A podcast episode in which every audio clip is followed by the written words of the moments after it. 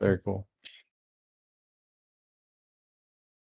Uh, so anyone else? Uh, who is uh, anyone going to be leading this tonight? Today, feel free to uh, raise your hand. Come on up. Yeah, I know Hardcore put together some Miro boards, so that's what I got open right now. Um, I don't know, like, is he going to be joining us here today? Um, but you know, he has some interesting stuff on the boards we could probably go through. Uh, I thought maybe he might be uh, coming to this meeting as well.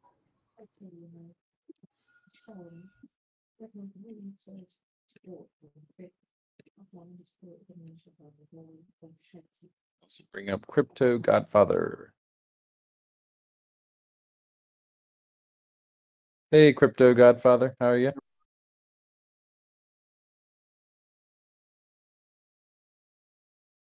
Good morning. I just tried to log into the Miro board, uh, but I think it requires some access.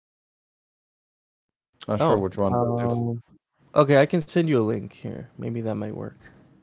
yeah, we need the, I guess, the public one.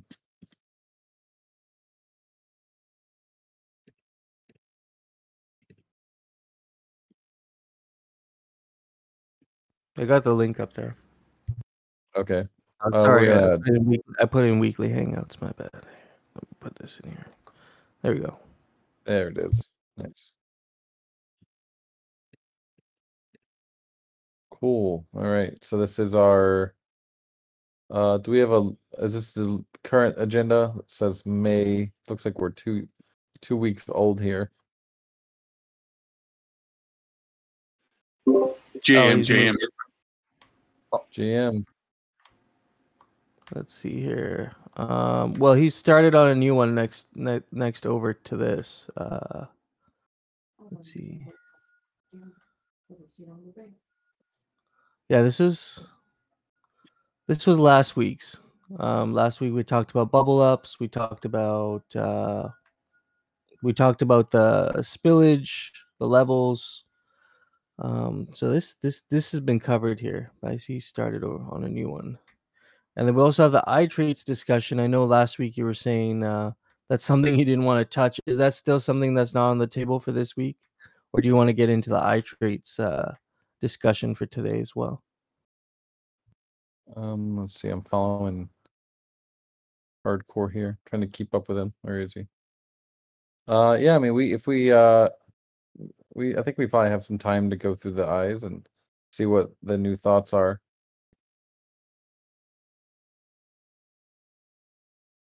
Okay, I see. I see the most recent uh, Miro board. He's put it down there. It's just below the first one there. And so, okay. So I guess we could start with. Uh,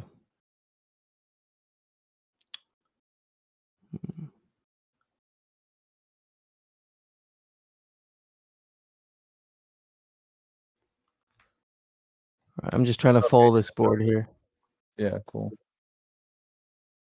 So each each week we have a new board. Is that what, how this is going to work? Yeah, yeah. I already said I'm gonna help him kind of organize some of it too, but he's been he's been doing this all on his own. Um, okay, so the I'm gonna start at the top right there, uh, where it says question for the DAO to ponder ourselves. What does successful use of this land look like? Who should control it?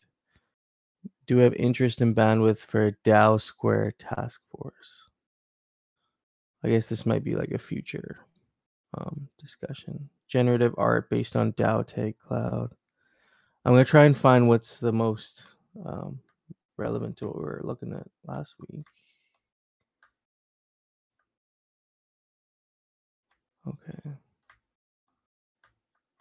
Yeah, uh, real quick, I'll give an update on the snapshot situation. So we submitted our PR to them, and I believe they merged it. Uh, but looks like there's still some issues with voting power not being correct for some people, or in some situations, uh, the voting power looks correct, and then you submit the vote, and then it looks different. Which is very strange. I've never seen that happen on Snapshot before. So we are we are in talks and trying to communicating with their team about what the issue is. There is one oh. potential possibility I've been thinking the query that we have to perform to calculate voting power is pretty long. It's pretty intense, especially for like the vault because they have so many open lendings at a time sometimes. So that might be one area. I'm I'm not sure. We haven't really gotten any confirmation from them about what the issue is there.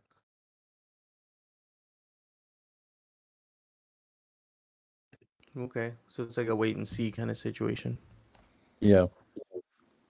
So, Um, so I mean, any any proposals that are like any sig props, I think wha- during this time, uh, we can keep putting out sig props because they're they're probably going to be pretty close to reaching quorum anyway. So, uh, if they barely meet it or or just miss it, I think it's probably fine to to count them because we are missing a lot of voting power.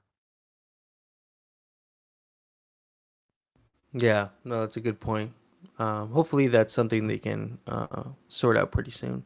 As we start ro- going into the Gotchiverse, I'm sure uh, there's going to be more proposals that get generated for sure. Yep. Um, so I got some clarification on um, what we're supposed to. What are the items for discussion this week? Uh, we have level nine. I guess that's in, in regards to uh, the highest level for installations. Uh, that was brought up by Notorious BTC. I don't have more context than that, but if uh, is Notorious BTC in the? Yeah, I mean, if you want to elaborate on that, um, get some more context on that. And then Thunderfish uh, with wearable sets. I guess there was some discussion around uh, wearable set modifications and maybe fixing the Link Marine set. There was an issue with that. Hey, Notorious BTC.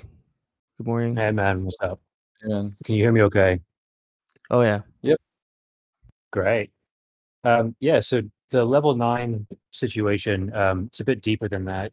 It goes back to there's a long running forum thread now about the installation costs. And there's been a lot of debate and back and forth across the community and with the devs about um, the cost of installations as well as the the rate of yield. So Mikey J and I put together a proposal with the DAO Treasury Force and submitted to do like a deep dive on this and see if we can't first uh, from like a logical holistic standpoint build some ideas on how the game should look and then flow it into like numerical models um, so my job was to go into the logical flow and take a look at things holistically like with words and what should feel right and so i shared that document uh, late last night on the forum. I don't know if everyone or anyone had a chance to read it. It's quite lengthy, uh, as it encompasses, to the best of my ability, everything that had been discussed, uh, all the different mechanics we can look at that impact not only the cost of the installation, but also the rate of yield, as well as different mechanics and little levers we can play with to achieve different results. And in my exploration, uh, I created three different archetypes of like potential players. One was the small farmer, and this is a player that has, you know, small capital, is looking to build and grow his land organically. And then you have like the degen speculator, and he starts with a lot of upfront capital and is looking to maximize his yield as quickly as possible. And then there's like the empire builder who has more of a long-term vision and is looking to grow his empire over time. And what I realized in this journey is the major mechanic for game balance is to strive for something where the degen speculator who builds everything as fast as possible he's looking to offset that cost. Or, sorry let me back up. Uh, the way I looked at this, I'll share this image here that I made a little chart of in the chat real fast. to give an idea of where I'm going with this, uh, with game balance. And when I look at the parcel, the way I look at it is I'm building my land, I'm borrowing against my land's resources to build things now in order to get those resources out later.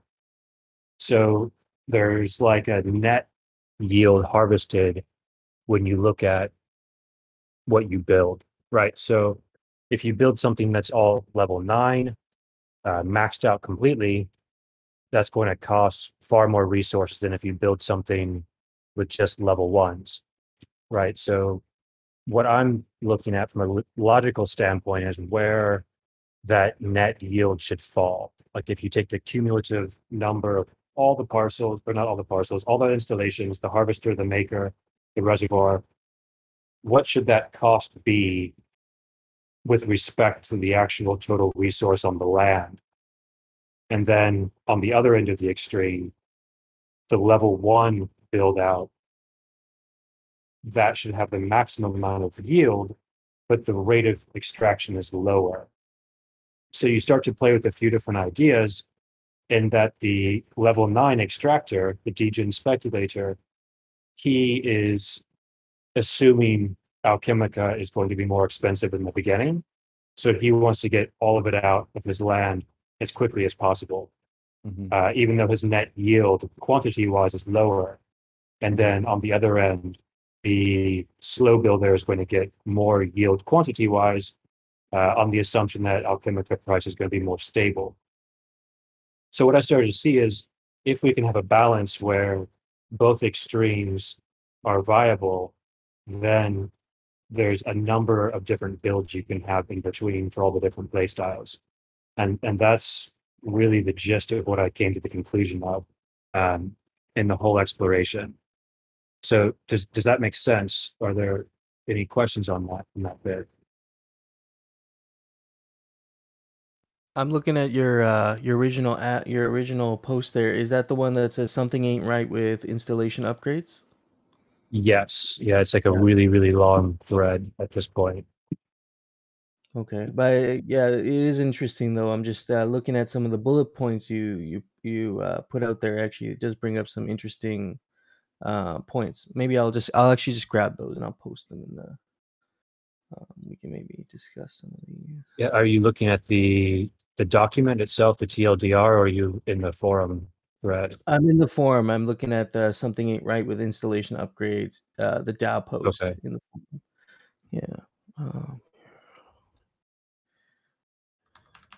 So, so, So these so in world, like the strategy should be, do you build faster, more expensive, but get less yield quantity wise, on the assumption that you'll be able to sell your alchemica for a higher price in the beginning, or do you build more slowly? That's very uh, similar to our archetype. They're basically the, same archetype of, of the glitter maxi. The glitter maxi was basically a person who's trying to maximize their LP stake and then maximize their glitter. But it ends up being pretty much the same idea as um, in, in any time of type of farming game. The kind of the assumption is that the tokens, the farm tokens, will probably go down. Now that might not be true. There might be we might be able to maintain or possibly even they could go up over time. Uh, but a lot of farmers will assume that the tokens are going to go down, so they're going to try to uh, maximize their yield up front by uh, putting as many uh, resources as possible uh, uh, up at, at the beginning. So that's that's originally why we had the build that we currently do have uh, which was the where the the upper tier le- levels were very quite expensive, and um, it wasn't exactly optimal to get a level nine. And, and that that makes sense. I, I I understand the the logic behind everything you did a lot more uh, when I went into this myself. But I mean, what I liked about your probing was uh, there is that.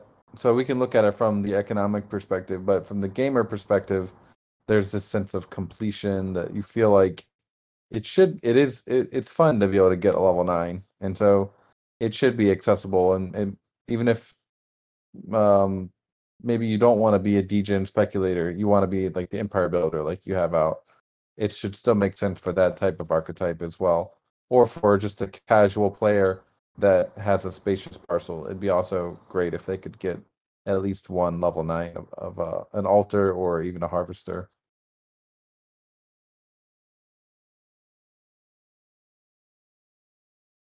Yeah, that makes sense. And, you know, I, I think there's like that, that level of finesse and, you know, ideally we have a, a setup where I, I, I guess my opinion would be like the full level nine build would not be like the only option that we strive for because then there's less strategy, mm. right? So it's almost like the full DJ mode is all level nine, but don't quite get that high quantity of yield because as you say, the the farm tokens tend to go down over time versus maybe building like just 10 to 20 to 30 percent of the land up to L9 and have more larger quantity of yield over time, but it's not as fast up front. Mhm. Um, yeah, so that's an agreement there. So um, with the document, I, I, I did like a deep dive. It, it is quite lengthy. It's like 22 pages, I, I believe. Um, I, hats off to you if you read and kept up with me through the whole way through. Um, there's a few things that I thought would be worth discussing, and that's the maker first. Um, there's been introduced in chapter four build caps based on parcel size, um, which is cool. But I think we can add in another gameplay mechanic, which is the maker, and have the maker influence the maximum quantity build. And that's something we have going to be modeled with the, the numbers coming out uh, early next week. Uh, Mikey J's making some really badass codes to run some simulations. And I, I, I don't know what the community feels, but when you look at the ROI on a humble, due to the fact that the altar price is the same across all three parcels, the sunk cost for a, a humble is much higher uh, ratio wise than spacious. So in a way, they get wrecked. Uh, so I, I'm not. I'm. I don't know if only allowing four harvesters on a humble is uh, is beneficial for the small player and the ROI of a humble parcel. I don't know how everyone else feels about that though. Just something that came up to me uh, this morning. So I realized I miscalculated in my in my document. I assumed they could build 16. I'd missed that detail. Yeah, I mean, four on a humble implies, I guess, you can just harvest one type of each alchemica per, because you need, you know, you need one different type of harvester for each type of alchemica that you're pulling out there, if you want to, you know, completely drain the parcel. Um, but it, you know, maybe my opinion not is not as well informed, but to me, the the value proposition of a humble is a little bit different um, than a spacious or a reasonable. Whereas the humble, I hope you know the the prices stay reasonable, where it's a you know an entry point for new players who want to um, get some of the utility, like the functionality of land, um, like you know maybe some of the other benefits such as teleporting or you know being able to build installations on it, and and maybe not just the harvesting aspect for humbles only specifically. If that makes sense. And I, I guess we, we don't have a full picture painted yet of what all can be built on a land. Uh, for sure. Yeah, that's absolutely true. Yes, Slick introduced another archetype which I thought was pretty interesting. I don't know if he can speak or wants to share about that. On the call. Yeah, I see, I see he's mentioned the traveling merchant. That's very interesting.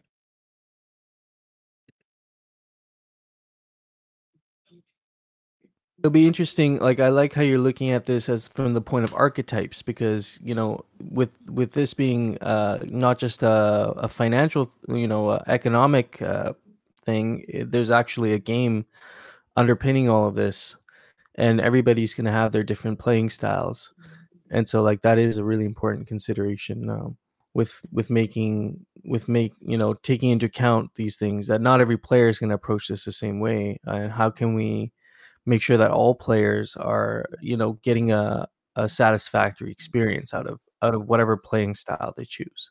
And that there's no uh, optimal playing style that maybe everybody will want to gra- gravitate to. Maybe there's trade-offs for each you know? Absolutely. And, and I think that's if we can really nail that, we'll have a really rewarding gameplay experience where you know you can go all in and push for the max ROI in the very beginning or little bit more slowly, organically over time. That's uh that would make for a really good game. Yeah, I mean, Coder that- Dan, you had an interest. Uh, Coder Dan had an interesting uh, data point on how long it would take to drain. Was it a spacious parcel with all level one harvesters? It was a it was a long Yeah. time, wasn't it? Yeah. So uh, with a with a level one, I think currently you're earning uh, was it 14 or 15 FUD per day, and you could It's build 14. yeah 14. So 120. If we went with 128, which isn't quite accurate, but let's, let's just say 64. So you get 896 a day. There's on average there's going to be about 911,000 so that's uh that's about three years with that rate. Now we're what we're thinking is lowering that rate even more to about five per day, but we're also lowering the cost of it significantly. But if we did that, it would come up to about three thousand days. it's gonna be a while.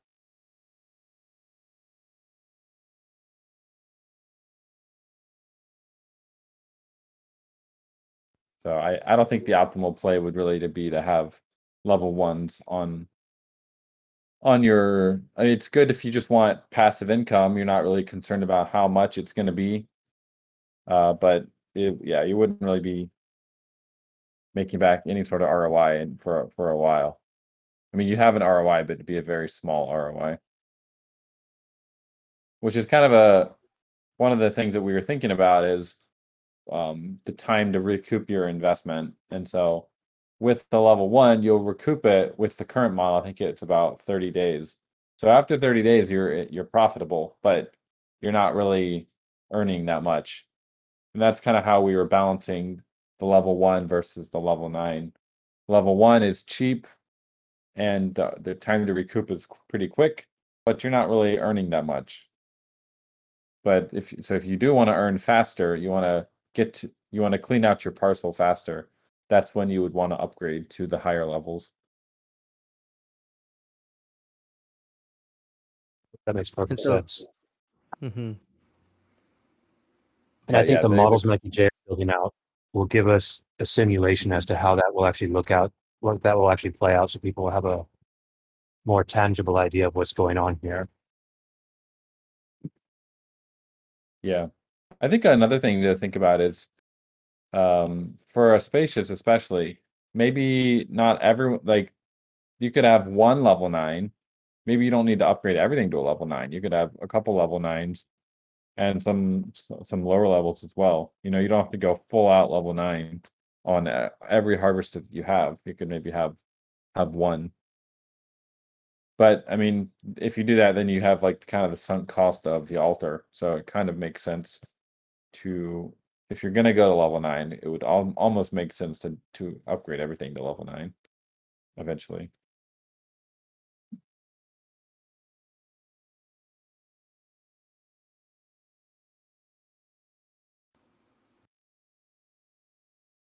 Um, Notorious, maybe I know you guys have a couple ideas. Uh, we we I I read through the TLDR and some of the doc today, but maybe you want to just go through a couple of the uh, apart from the harvester rate changes or price changes, some of the new mechanics you guys were thinking. Yeah, yeah, that sounds great. Um, so I just did a little bulleted list there in the, the chat. I'll just run through some different ideas. Because the, dim- the diminishing returns and rate and everything on the harvester has been discussed at length, and I think the numbers are really what we need to see at this point on those. Um, but a few different ideas that came up in this exploration. Uh, one that's been discussed already a little bit in the forum is the makers themselves. Um, so for me, I, I think the maker is like a lo- logistics center, right? And you have like these little robots that help build things. And so for me, it makes sense that they help maintain the harvesters and reservoirs and things of sorts without an actual cost, but they're just like extra hands. So for them to enable you to build more harvesters makes sense.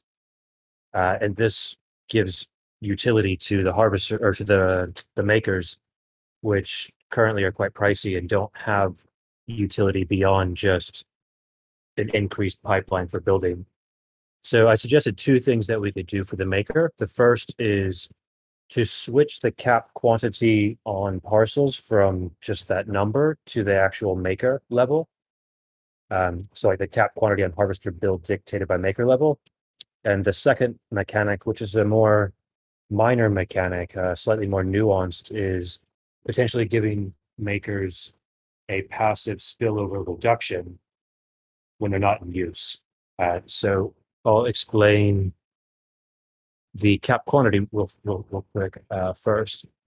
And that is the cap quantity is defined by maker level, and it would be a set number per maker level for each Alchemica type. Uh, so I kind of envisioned rather than it just being a blanket, say 32 cap, it would be like 8888. That way you'd be more incentivized to upgrade your maker. Of course, this is just me talking. This is not numbers or anything. This is just kind of my, my brain flowing on this one. Um, so you can see here, I had some different ideas. I'll share this with you on how that might play out. Taking a quick screenshot here.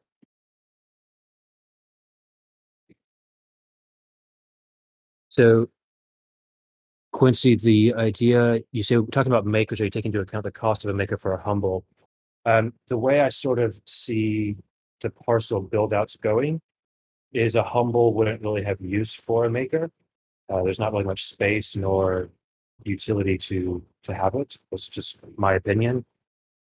The reasonable parcel would have yes or no need for maker. It's like more of a preference, and the spacious would absolutely need a maker. Is how I envisioned it playing out uh, based on what I've created here. So that is that just a different way of scaling. So you see, like I said, it no maker would be eight harvesters per alchemica type as a stock across all parcels. And then level one, if you look at end weighted previous growth plus one, like level one would be nine, and then 11, 14, 17, 22, and so on. That's uh, just an idea I had on how to scale that. Uh, Mikey J is doing a bit more calculation on that though. Uh, the reason why I don't see makers working on the humble parcels, I'll share with you here. This chart shows the maker cost as the percent of total supply. So you can see even a level four maker on a humble costs more than the entire supply of Alchemica in the ground. It costs 32,500 total FUD, which is 114% of the supply. So it just doesn't really make sense to go um, beyond that. Okay, Zico, I see there's a, a typo in my calculation. Thank you for that. It should be 11, 14, 18. So that's something there. Uh, the second idea I had was to do a makeover spillover reduction. And the way this would work is when a maker's not in use, the extra bots could capture some additional spillover, which reduces the parcel's total spillover. Uh, not applied to channeling, but more with the harvesting. So basically, if you have, like, say, a level three maker, you have three bots. So you have a maximum build queue of four things. Uh, if you're building two things at one time, that means you have two bots not in use. So you might get like a 2% spillover reduction, like one per bot, something like that. Uh, again, these numbers are just for example, they're not calculated on any level. So those are the two maker ideas that came through. Um, the spill, oh, let me check the chat real fast. Okay. Yeah, as Mikey J just said, please take the numbers as illustration only. Uh, we're just, yeah, these are just conceptual ideas. And Zico, thank you for the correction on the numbers. We'll take note of that. Um, then on the spillover rate, we talked about this a bit in the forum. It's my understanding that currently reservoirs dictate the spillover rate.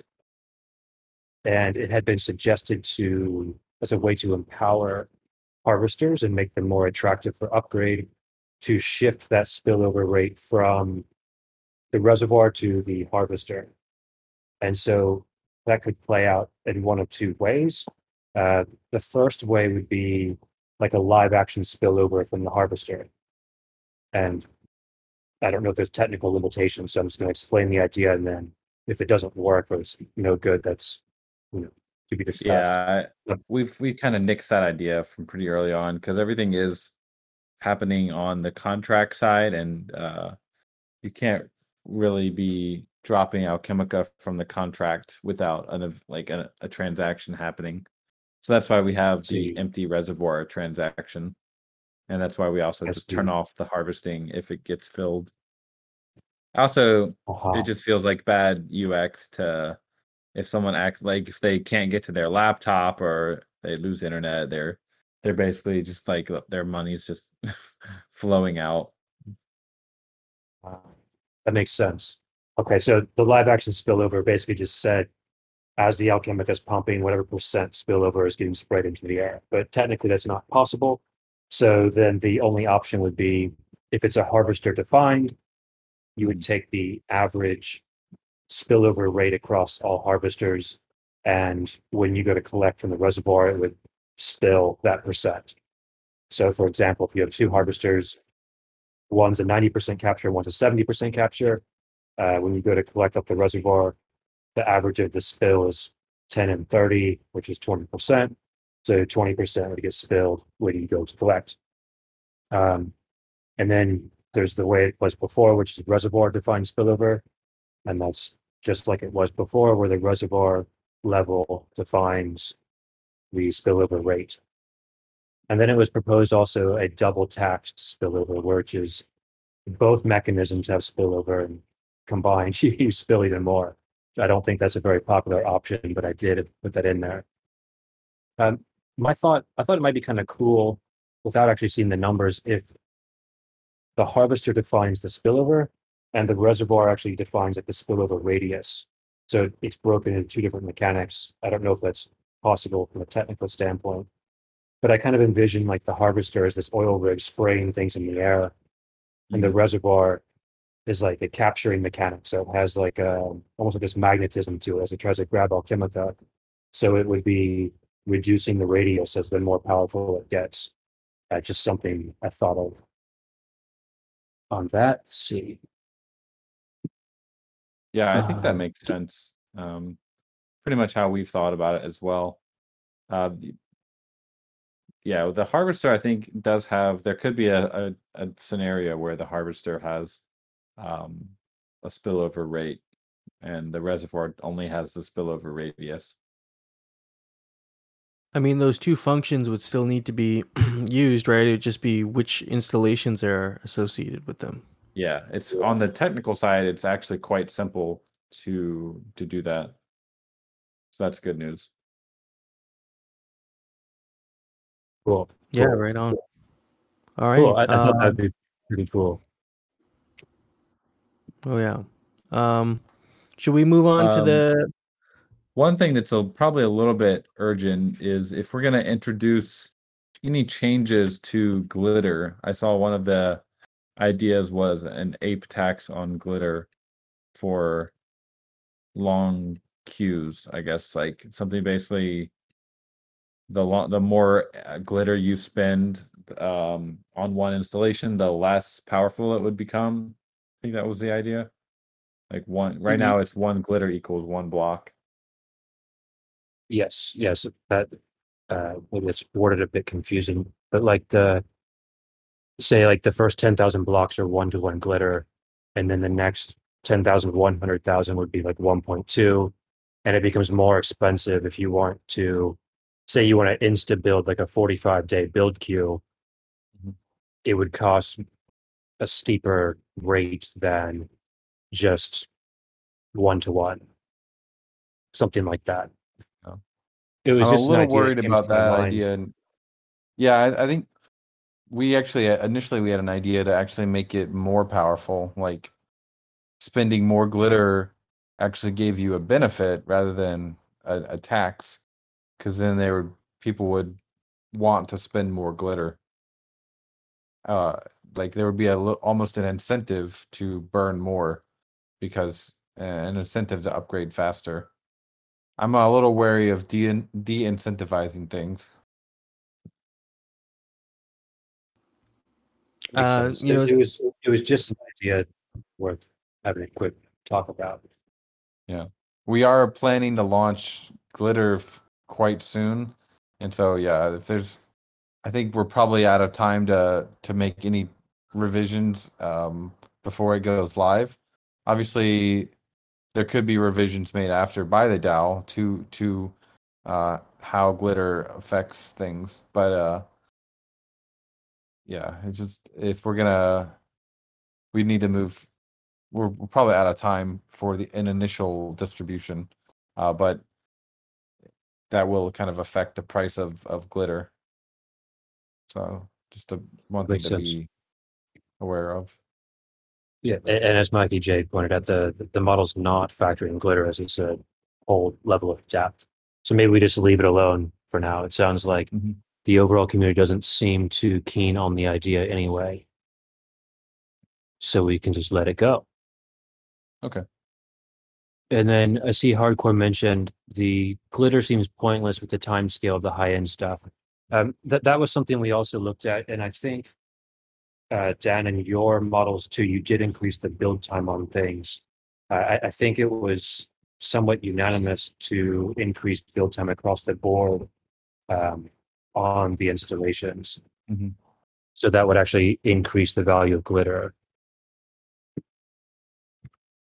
Yeah, I'll have to look at the recipe book again. I remember Altar and Gil or Gotchi Lodge are quite long, but I think you're referring more to the harvesters and reservoirs. Uh, yes, uh, Mikey J. I, I know you're listening, and I don't know if you're able to speak, but he was playing around some build times too in the models. I don't know if that's something we'll be able to um, toy with once things once he has that ready to to play with here in a few days.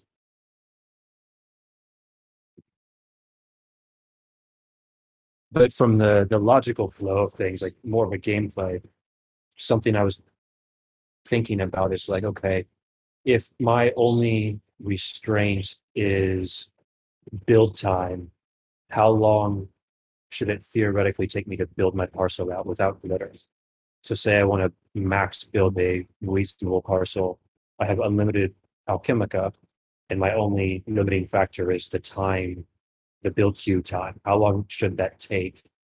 Versus I'm a small farmer I have no resource and I'm only building off my own land. As I get the resource, I upgrade. Like, what difference in time should that be? Just from a gameplay perspective of what feels right. Uh, and that was how I would reverse engineer the build times on a land.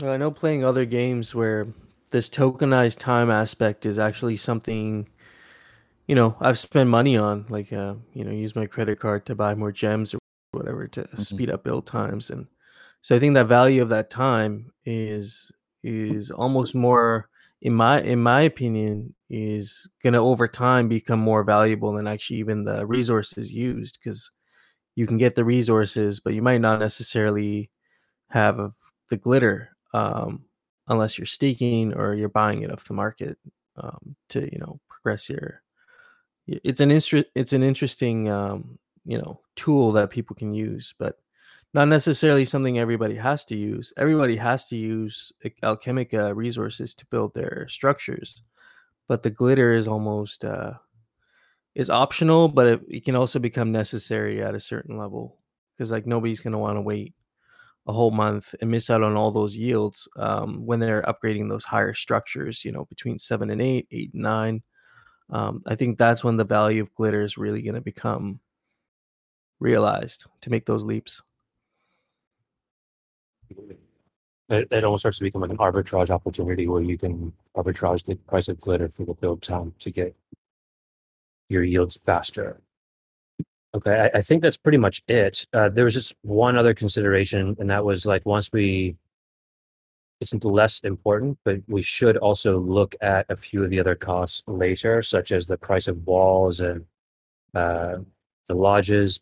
If my math is right, a spacious parcel needs 94 wall pieces, which costs at current prices when I typed it 12,000 ghost with a build time of 13 years. So that seems a bit steep. I don't know.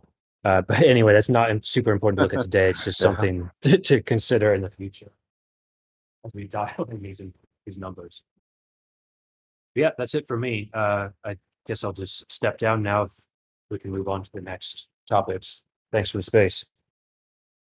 Thank you for Yeah, um, great work. providing such. Yeah, thank you for providing such uh, comprehensive uh, data and uh, really bringing these like issues to light. Uh, you know, grateful to have people like yourself pulling those uh, numbers together. Yeah, thanks. It's been a pleasure.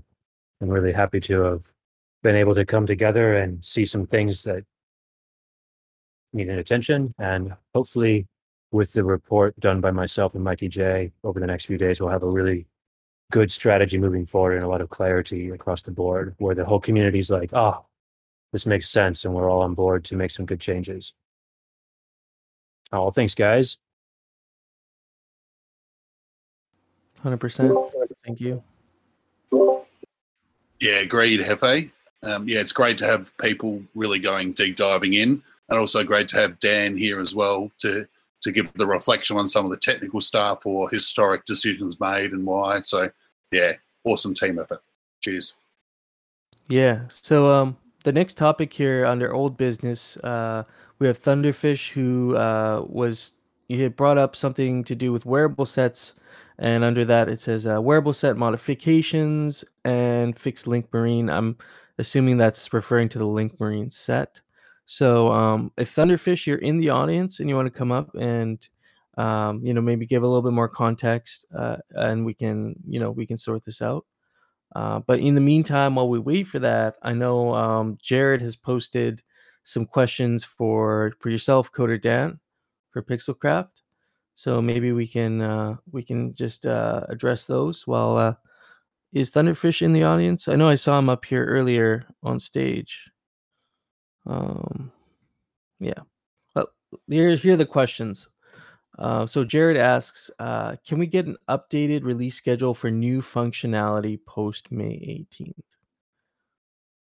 So yeah, I think mean, we we're not gonna have a like a a calendar, like a day by day of when a new release will come. First of all, we're there's gonna be a lot of optimizations that we need to do just for the May 18th one, uh, as far as being able to support a lot of players and if there's any UI tweaks that we need to make. So the first priority will be on making sure that everything is going smooth for the 18th and the the full Citadel. I'm sure there's going to be a lot of issues that we'll be working through, UX issues, bot issues, all all sorts of stuff. So once uh, we're through the majority of that, um, at the same time on the on the another thread, we'll have the other other team members will be working on the Harvester Reservoir uh, release, and we do have an internal kind of schedule with the order of operations that we're planning to release in. But uh, we can't give like a firm date on one month or two weeks or whatever. So until until the 18th, and we and about one week into it, we should have a, a good understanding of what the issues are could be and how quickly we can we can get through them. Uh, but we'll try to get that uh, as soon as possible. We want to definitely get a an updated roadmap for the Gotchiverse to you guys, so everyone has expectations. Uh, but first, just we need to look at all the different technical issues that we're going to have with the 18th and make sure that um, we're able to handle all those first before moving on to new content. Perfect. Yeah, that makes sense. Uh, and then I have a second question also from Jared. Uh, what do we do with the core prop for channeling timer? So I guess Uh, he's, that's he's talking in regards to the sig prop or, or core Yeah, prop issue yeah. that we're having. I believe we've we've already implemented the channeling timer. Uh, so if we want to do a core prop, uh, we can. I, I think we have we have it written up. It's just the this issue with uh, snapshot right now is kind of causing a little bit of chaos in the DAO. So we can do it. Um, there just I feel like there might be people that are they they might not have voting power or there might be some issue. So um, since there are people that un- are potentially unable to vote, I don't know if it's a great idea to do a full core prop, but we are planning to implement the the channeling time the timer anyway. Okay, great. Yeah, those are the two questions from Jared. And so uh, Thunderfish has also mentioned he stepped out earlier in the meeting, but if we're still going when he's back, he's gonna he's gonna step up and he's gonna address the the wearable um, topic. And so we can maybe, if he's not back, we can maybe stand by on that. And um, that takes care of old business anyway. Um, aside for aside from uh, Thunderfish. So for for uh, you know things that we could address for the rest of the time we have here, uh, we could readdress that uh, I I topic that um, we brought up last week, but I know we didn't really want to get into that. Um, is that something we could discuss this week for eye traits? I think Hardcore put something together for that too as well, um, with these two different uh, mechanics for uh, eye traits for eye shape and eye color. And so maybe we can kind of gather some ideas around that, what people think. Um, if you can see here, I'll post the. If you guys aren't looking at the Miro board, I can put that in there so you can see it.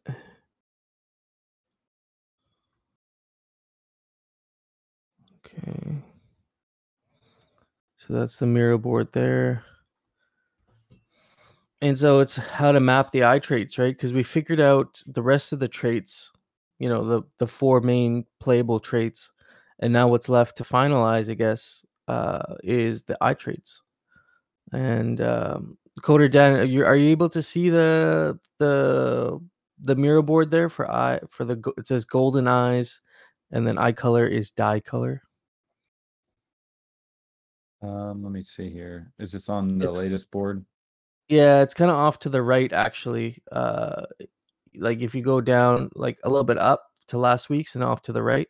I'm just gonna You'll click on see, uh, someone here. Let's see. I'll click on hardcore. I don't. There's a way to follow people. Oh yeah, Okay. yeah. Okay, got it. Yeah. So hardcore put this together for eyes. Um and maybe we can get your take on it and then, you know, get some opinions from the audience. If you guys have something you want to add to this, you know, to this discussion around eye traits, uh definitely come up and um, you know, share your opinion with us. So um uh, we have eye shape uh, that maps to uh, as a crafting fee modifier and Mm. uh, alternatively um, i mean sorry uh, you know on the other end of it the eye eye color score maps to emote access rate so they're tying this in into um, um, crafting so it'd be eye utility for crafting And then alternatively, uh, there's been some talk about laser eyes and possibly using eye color as actually a dye color, uh, which I thought actually to me, I thought that was a more interesting proposition for eye color uh, over over the emotes. And it would play a unique role with what we were talking about yesterday during the hangout, where I was wondering if we're going to see some visual like variations and structures as we move forward um, you know, with limited edition items and whatnot. And I feel like uh, a really rare eye colors could also provide like a unique uh, aesthetic appeal to certain items that were allowed to change the color on based on you know these dyes that you'd be able to produce. Um, I guess the questions would be, you know, like, is this something people would want first of all? and then also the mechanics of how the dyes would actually work, right? Like there'd have to be a little economy essentially around these and how to make that, you know, sustainable, I guess. So I mean, the eye color. I'll admit, when I'm walking in the Agachi verse, I see a Agachi with like the the the green eyes, it's really cool to see. Um, especially if like if like a naked gotchi and you can just see their eyes, they got these like really cool green looking eyes. I really I dig that. So um anything we can do to keep it kind of aesthetic will will probably actually end up helping preserve the value of the eyes over giving them like any sort of uh marginal utility it just seems like they're already very aesthetic based. I mean, they they have their BRS bonus, but the the reason people are collecting them is because of their aesthetic, right? So, um, if you give them, I mean, maybe it seems like the emotes. I'd have to think about what you what you mean with that. Like, do you mean like the emotes that we have, the very ba- primitive emotes that we have right now? Like, you would unlock different emotes with different eyes. Yeah, um, yeah. Here it says the rate at which a gotchi can access the emote pool is determined by the eye color score. Um, so uh, it's talking about how, for example, emotes could be released on a six-month cycle, um, and how different gotchis would get access to the different emotes that get released based on their rarity.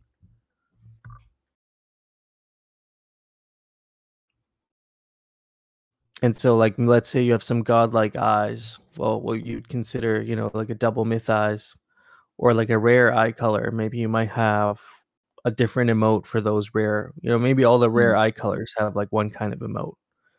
Uh, maybe all the mythical eye colors have a different kind of emote. And, and maybe this would just be one extra additional emote in addition to whatever is already available. You know, like you have the. F- are there four right now? I think there's four. Maybe, yeah. I don't know the exact amount of emotes because I haven't discovered them all either. So uh, there's Mm. like three that I know of really well. I thought there was four or five, but maybe there's a sixth one, and that's associated to your uh, eye rarity. Yeah. I think there's a couple aesthetic things we could do. Um, I'm I'm a little not quite sold on like adding a bunch of new emotes just just for the eyes. But what what could be interesting maybe is the I mean the emotes right now we have very very primitive emotes. We're definitely going to have more cooler stuff uh later. But maybe the background of the emote could be the eye color. Like every time you emote, you could see just from the emote color what the eye color of the gotchi is.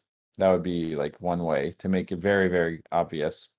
Like if you have mythical pink eyes, your emote's going to show up as pink and everyone would know. And another thing you could maybe do would be the name color of the gachi could be the eye color. That would be an, like another easy change, but it would be very, very obvious. I like I Um, like that aspect you mentioned of making the uh the aesthetic appeal like more enhanced. Because my my thing I have right now with the current way the eye color is set up is when we're playing in the Gotchiverse, you want you may not necessarily notice that Mhm. uh double myth eye Gotchi because you're zoomed out all the way trying to look for Alchemica. And so like it is a flex, but like I don't think a lot of people would notice it in certain scenarios. So maybe making that a little bit more obvious because that is the real value of the eye colors right now, right? Is people are paying for uh the exclusivity, you know, there's like that collector value to it. And you know, I agree with that, but I also think it's just not that obvious at the moment um, when you're like in in the actual game. Um, and so maybe another way could be in the chats. I don't know if you guys could enable uh, the same eye color for the chat. So as you're typing, if you have mythical eye color, you're gonna know that person Mhm. without even looking at their gotchi. You're gonna know they have a myth eyes because their their text when they're typing is gonna be that double myth eyes color, right? Yeah, that could add extra value. Yeah, we were thinking for the text, we might, we could also kind of rely on the Discord color as well, because we're link like if you've linked your Discord, we're already getting which roles you have, and so we could potentially also um do some things with the the chat and change the text color and stuff. But if you have mythical eyes, maybe those would override that kind of stuff. Like if you have if you have the pink eyes, your text could show up as as pink or at least at least your name would show up as pink And yeah, I think uh Spirit Force also could be pretty interesting. Right now, the Spirit Force is based on the Spirit Force color, uh, but eye color would also make a lot of sense for the aura as well. I could feel I, I feel like maybe the the spirit force is not being you know utilized as much as it could be because these you know I'm surprised we don't have a a guild of like chain link gotchis or like a group of uh, die gotchis, but I feel like that's going to start to happen. Just uh, you know, because when these auras combine, they actually do create a visual a visual aesthetic. You know, when you have all these orange gotchis grouped together, or you know, like that similarity. I don't know. There's something to that for sure, um, and maybe that will play a bigger role. And I guess it, but it is either or, right? It's like either we have this the aura dictated by spirit force, or we have the aura dictated by eye color. It wouldn't be it wouldn't i don't think it could be both um, but it is cool to have it associated with eye color because that goes back to the you know what we were saying uh, before how we can make this a little bit more obvious um, that this is actually a rare gotchi based on the eye color even when you're move even when you're zoomed out all the way and it may not seem obvious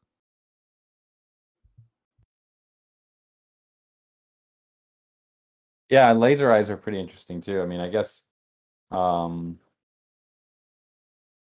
we have to think about what what they would how like would how far would they go out? Would they would they be an attack or are they just like it could be interesting to if you're like leading some gotchis, you could tell everyone, let's go let's go this way. Like people could watch where your laser po- are pointed. They could like follow the direction of them. Yeah the laser So- pointer is really cool not like a weapon though is that what you're saying more like a directional like we're going this way like to Yeah. coordinate maybe Yeah, I really like that. I mean, I'd like to know what other people are open, you know, if they're open to this about maybe not having as much utility for the eyes and maybe having more of the the appeal for eye colors to be associated with like an aesthetic, like pure aesthetic appeal because that's what they are right now. We would just be enhancing it. You know, with the current UI when you log in to aavegotchi.com, you're in the bazaar, you can see which one, you know, which gotchis are the rarest, but that's not so obvious when you're actually in the game. So maybe that's one way we can we can fix that and uh, you know implement some more uh, visual like enhancements. Yeah. Eyes are really just for flexing. Then you got the eye shape as well. So could be like the Batman signal where like you it like literally shines the the signal onto a onto the ground. like if you have your your Wi-Fi eyes or your or your your uh eventually we'll have the ghost eyes, right? You could have you could just shine your a laser beam of ghost on the ground somewhere. Could be kind of fun. That would be really cool, and it also again integrate into the laser aspect. So maybe Yeah.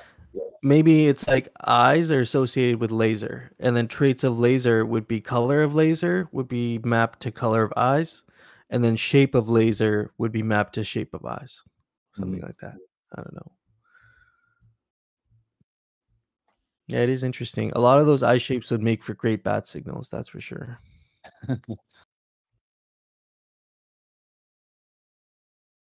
And so maybe, you know, just to kind of touch on that initial point that we made about the eye color and, you know, the, the initial proposal here that's been put out. Um, generally, in general, you guys, I guess, want to stay away from adding like pure any kind of economic value to the eyes because potentially it could hurt the value of of I the think, yeah.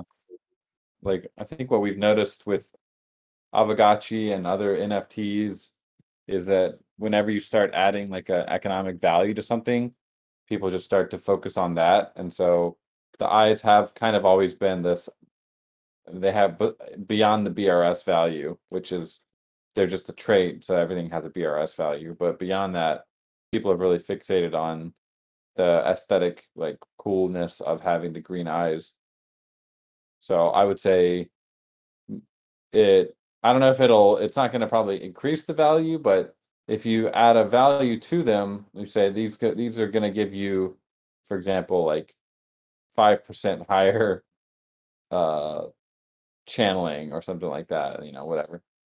Then it's then the market will probably react negatively to that. People are just going to say, "Oh, well, they're they're only just they're just for channeling. They don't really do much else."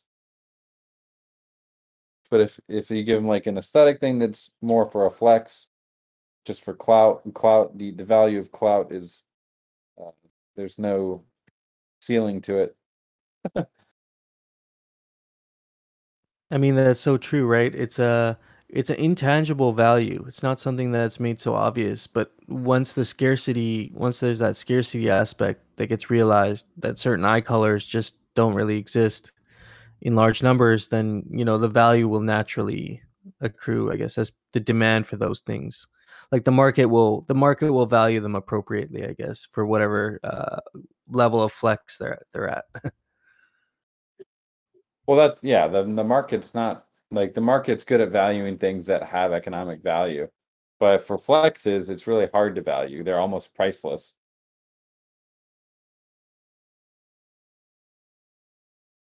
Yeah, it's kind of like I look at the double mythos as like the you know, there's like those crypto punks, the hoodies or like the the zombies. Like they have no extra. Well, in general, crypto punks don't have utility, but those the rarity of those those specific punks, they get valued a lot higher just because of those aspects.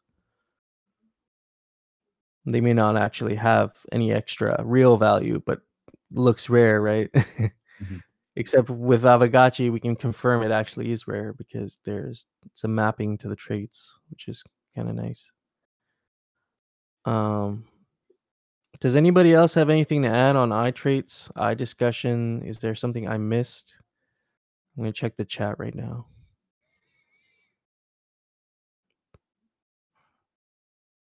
But it seems like people really like people are really digging the uh the laser eyes.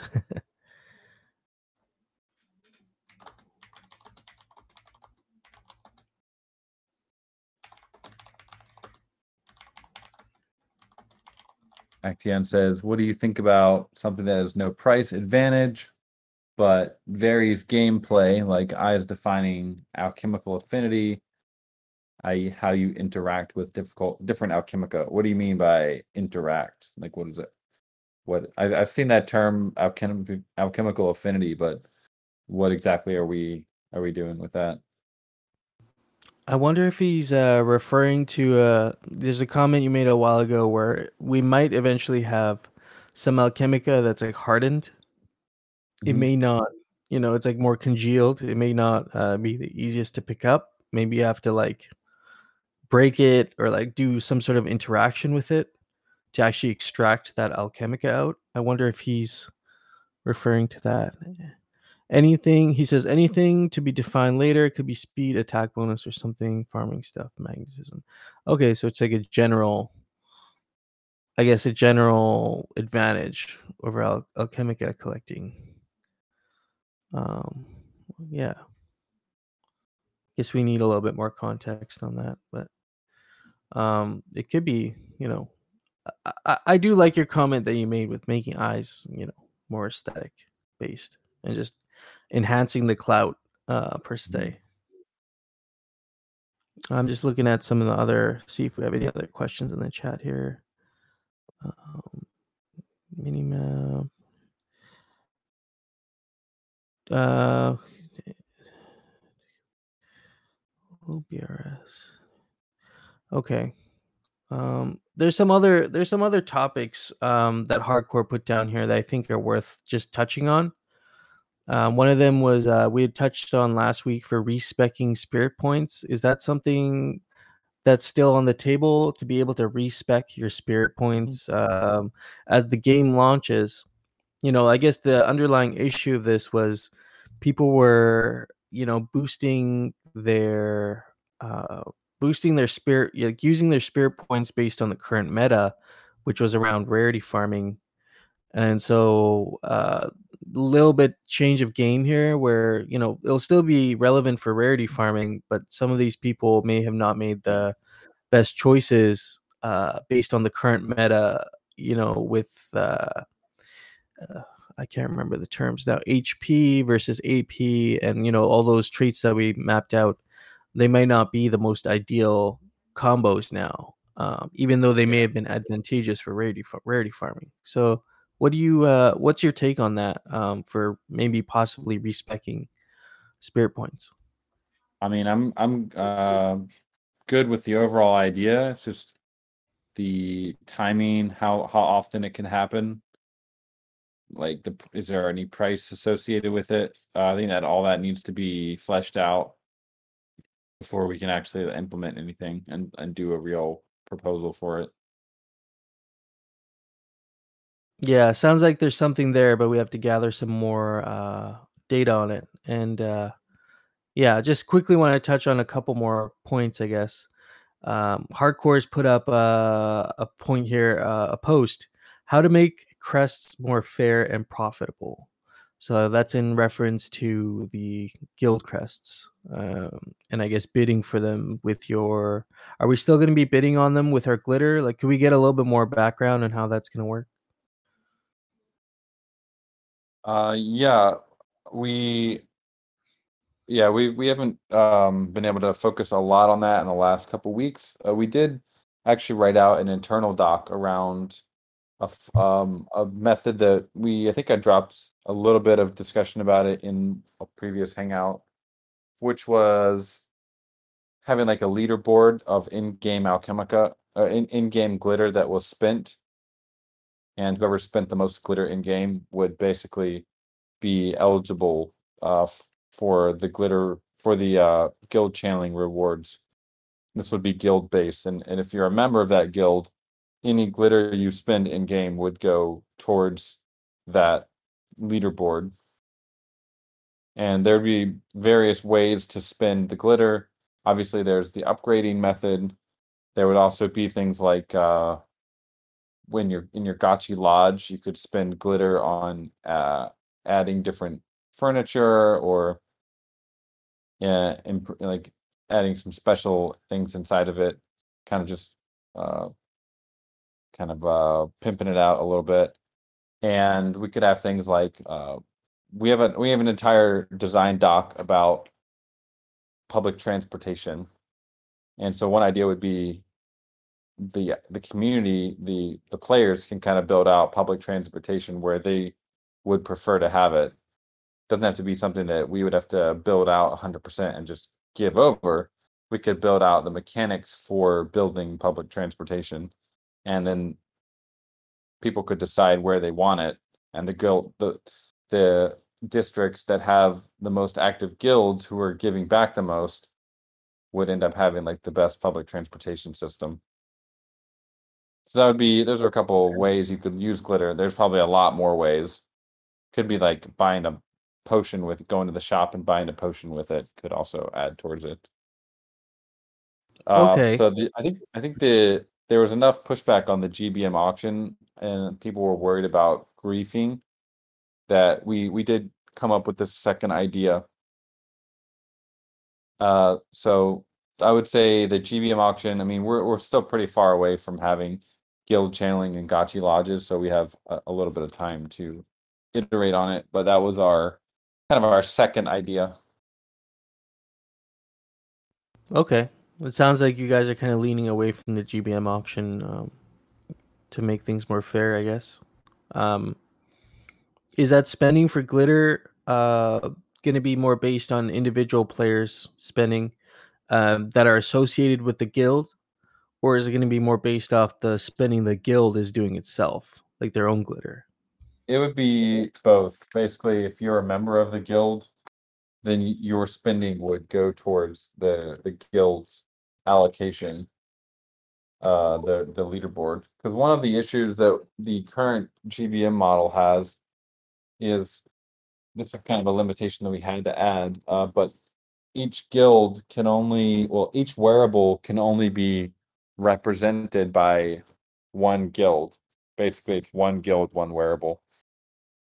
And with the leaderboard idea, you could have three or 10 guilds all with the same wearable all competing for their spot on the leaderboard. So that was kind Okay. of a, a nice a nicer thing. We wouldn't have to worry about one guild like monopolizing one wearable and then what ha- what happens if they lose that wearable then their whole kind of guild identity is is broken. And so yeah, you would uh if you're a member of that fireball guild, any gl- glitter spending you do would go towards the fireball guild's leaderboard. And if you're if you're a member of three fireball guilds, any spending of glitter you do would go to all three fireball guilds. So the guilds would also be trying to recruit uh, the heavy glitter spenders. Sorry, could I get a little clarification on that last bit? So if there's three fireball glitter, uh, three fireball guilds, and I'm in one of the guilds but not in the other two, my spending will go towards you know reserving the rights for my guild, even though I'm not in the other two, um, to keep that fireball, um, so long as I guess all three guilds are spending. Uh, Well, you- did I get that right? There, yeah, there's no keeping. Basically, there would be a leaderboard of guild, which guilds are eligible for guild channeling that week. And if you're in like the top 100 or top 250, whatever it comes out to be, then you would be able, you would be eligible for guild channeling. And the amount, there would be like a kind of a multiplier that would be applied to the highest guild on that leaderboard, like the number one spot. So you would take the base rate, you'd take the, if it's a a rare wearable, you would take the base rate times the rare wearable times another modifier that's added on because they are number one on the leaderboard. And then when you go all the way down to like number 250, they would actually probably have a a, a, a negative multiplier because then um they would have like 50% they would have 0.5 of their base rate they would actually be earning less because they're lower down on the leaderboard that would be one way or it could just be you know if you're under 100 everyone you just get your base rate you don't you don't get penalized Okay, that's very interesting. Um, so there's a strong drive there for competition to be spending acti- actively, um, to be earning glitter actively, but also, you know, this ties back in with our earlier conversation that uh, there's going to be a strong incentive to earn glitter, and there's going to be st- a strong incentive to burn glitter because you're going to be using them for so many different use cases uh, Yeah. within within the ecosystem um and i like this guild uh i, I like that we're moving away from the three month auctions because uh jared actually makes a good point. Uh, i prefer this leaderboard method. The other option with the three month glitter auctions is quite stressful for smaller guilds to try and obtain a crest and i agree Mhm. with that. That's something we want to avoid for sure. Yeah, the Uh, interesting part about the leaderboard method is uh, if you're a guild that's like in the lower tier, but you have some members who are, have been saving up their glitter for a while, you could basically just pick a week and say, all right, guys, everyone spend as much glitter as you can as fast as you can. Uh, because the, the other aspect of this leaderboard method, uh, which I think carries over from the GBM method we kind of talked about earlier, but that the earlier you spend your glitter, the more value it, the more points you would get on the leaderboard. So this would prevent people coming in last minute within like the last minute literally and swooping up the the leaderboard. So the earlier you spend it, the more value your glitter would have uh, on that leaderboard. So if you're if you're a new guild, you could come out of nowhere and spend a bunch of glitter all at the same po- uh, at the same time, like basically the first hour in that week, and uh, your guild would be ranked very highly, and it would be fairly difficult uh, to to to like dislodge you from from that spot. See, I like that because it adds a lot of strategy and coordination, and that's what what this game is all about, right? At every level, um, with the whole game, the district, the guilds, um, there has to be coordination at all those levels, and uh, encouraging that through this is a, this mechanic is is going to be interesting to see uh, what kind of strategies uh, emerge. You know. Yeah, so to clarify, Slick says, um, well, Tomigachi, so all guilds channel just have different rates. So no, not all guilds. There would have to be some cutoff of a score. Basically, we would say there's about 250 wearables out there anyway. So we would probably just put it at 250. Say, okay, only 250 guilds can channel. And you know what? Maybe 10 fireball guilds are in the top 250. So all of them, all of those guilds could channel. And maybe there's other guilds that didn't make the threshold and they wouldn't be eligible for channeling that week. Interesting, very interesting. Um, yeah, I agree with Quincy too that we could, uh, you know, we can talk about this more uh, in the forums. You know, about the leaderboard. Uh, you know, because it has taken a little bit of a different direction in a good in a good way, in my opinion. Uh, but yeah, we could definitely, if that's not hasn't been started yet. uh, yeah, there's no there's no crests, so the crest would not be necessary anymore. It would just be the leaderboard for that week, and uh, once that once the leaderboard is confirmed for that week, in the next week you'd be able to channel based on that one. You'd basically every week you'd be it could it doesn't have to be a week, it could be a month, whatever period would be. But uh once that period, once the spending period is over, you get to the channeling period for that that would be based on the previous week's numbers, previous week's leaderboard. And during that next week you're you're working on spending glitter for the next the next leaderboard week. So we wouldn't need crests. It would just be a leaderboard mechanic. Yeah. Okay, that makes sense. Um, we definitely continue to see what other people's uh, thoughts are on that um, once we, you know, people discuss this in the in the DAO and uh, get some more feedback on it. And so, yeah, so time time has some feedback here. There's no perfect system, but uh, see, he says this system disincentivizes the organic organization of guilds and forces people to be bandwagon guild members where people are just hoping for the guilds they can channel with. And once you can't channel, people will just leave that guild and go on to the next one. This is horrible for the community building aspect of the game that we've been working on for months now. Um, I don't know if they would leave it. I mean, there's still other benefits to being the guilds. We don't even we don't even have guild channeling right now, and there's all a bunch of there's a bunch of guilds already. So I don't know if it would necessarily destroy that. But people, there. I mean, once you add in this uh, a, a guild channeling incentive, people are gonna start focusing a little bit more on whether or not their guild is providing Alchemica for them. I think that that doesn't matter what system you you put in. There's people are always going to probably just be there's a certain group of people who will be focusing on how much marginal utility being in a guild will get them. But also the it's worth noting that the guilds can choose who they want to be their members as well. Oh, that there's a couple of ways you can you can either allow anyone to join. You could um, allow anyone to apply, and then you accept them, or you could basically make it an invite only guild where you you ask people to join you, and they can decide whether or not they want to or not. Uh, and I think there's gonna be a wide variety of criteria for joining guilds. Um, like we already do have a wide variety.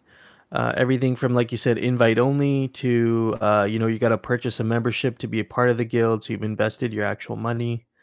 Um, you know, uh, maybe with the scholars they can be a little bit more fickle, but even in there, there's going to be scholars who are more serious about the game and actually are more loyal to a certain guild, and then you have the ones that that will always just kind of bounce around. Um, but I don't know if that's going to be a a core like an issue with core you know guild members that join a guild and are actually there for you know uh, besides the channeling aspect of it Yeah, the what you would as a guild, you'd you would be if you notice that someone is spending a lot of glitter on their parcel and say they're not a member of any guild, it would behoove you to try to recruit that person. It's a little bit like the the curve war or recently there's been like the the chi wars where there are people bribing giving basically incentives for uh, these big whales to to vote on certain incentives for different protocols. And so if you're familiar with that, I mean, that would be that would be part of that system. If you if you notice that um, someone is not aligned with any guild and they're spending a lot of glitter, you'd you'd want to have them on your side. But do remember that each gotchi can only join a, a certain number of guilds based on their XP level. So that's that's another thing. The high XP, it's basically uh, giving high XP gotchis um, uh, even more utility. yeah and that's a really cool factor um, to really uh, limit you know grow your gotchi's xp uh, i think once you get to level five you get access to i think three guilds so I, I don't think it could get out of control that way you know you're going to need a really high level gotchi to be able to do like multiple like Yeah. a vast amount of channelings with different guilds Yeah. Yeah, and then Jared also makes a good point too. You know, um, guilds need to recruit landowners and uh, not just renters. Yeah, that's gonna and and like I think most guilds would, if you have like a fireball guild, uh, the fireball, the members of that fireball guild would probably want to join that guild because they're they're basically creating a monopoly on the fireball. But then you might have another guild that says, "Oh, we can. Why don't we uh, make a couple more fireball guilds? Have let's have five fire, fireball guilds, and uh, we'll all of our glitter benefits will go to all five of these fireball guilds. But again, you'd have to have the high XP XP gotchis uh, being in those guilds. Those and those XP high XP gotchis would need to be the ones spending the glitter to really maximize the value. That's another good point. Um, yeah, uh, interesting mechanic. I wanna, I wanna see. Uh, you know, maybe we can see if there's a DAO thread that that comes out of this, and uh, Yeah. you know, We have one I that we love- we prepared a while back. We just we haven't gotten around to to putting it out yet, but uh definitely once the 18th is up, we'll, we can put that out. There were I think I I outlined most of the mechanics, so um but yeah, we'll let's sit on it for another week and then we'll we'll try to get out our initial idea uh, as a as a DAO thre- thread uh next week. yeah, that's great. Yeah, awesome. Um, I mean, there may be some you- things that we're not thinking about, but the only the only thing thing I, I I do agree a little bit with with time that you might have a little bit more churn in the guilds as as if people think they can't alloc they can't uh like benefit from the guild channeling that week maybe they'll go and join another guild. So like becomes what is a what is a guild? But uh, but i think you're going to have a lot of guilds that might not want to incentivize that type of behavior. Yeah, you know, and I, you know, the I think the there'll be certain guilds that are able to provide like other valuable experiences outside of, you know, outside of just channeling.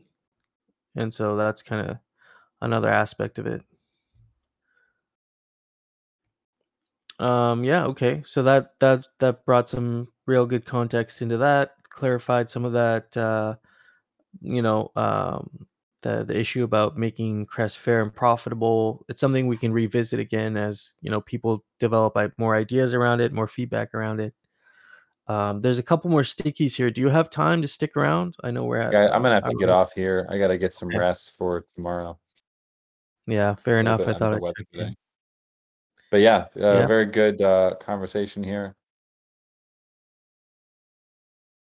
Yeah it was a very enjoyable conversation. I'm glad we could clarify some things uh yeah well i'll keep an eye i'll keep a closer eye on the DAO forum and you know see if i can get some more feedback from myself.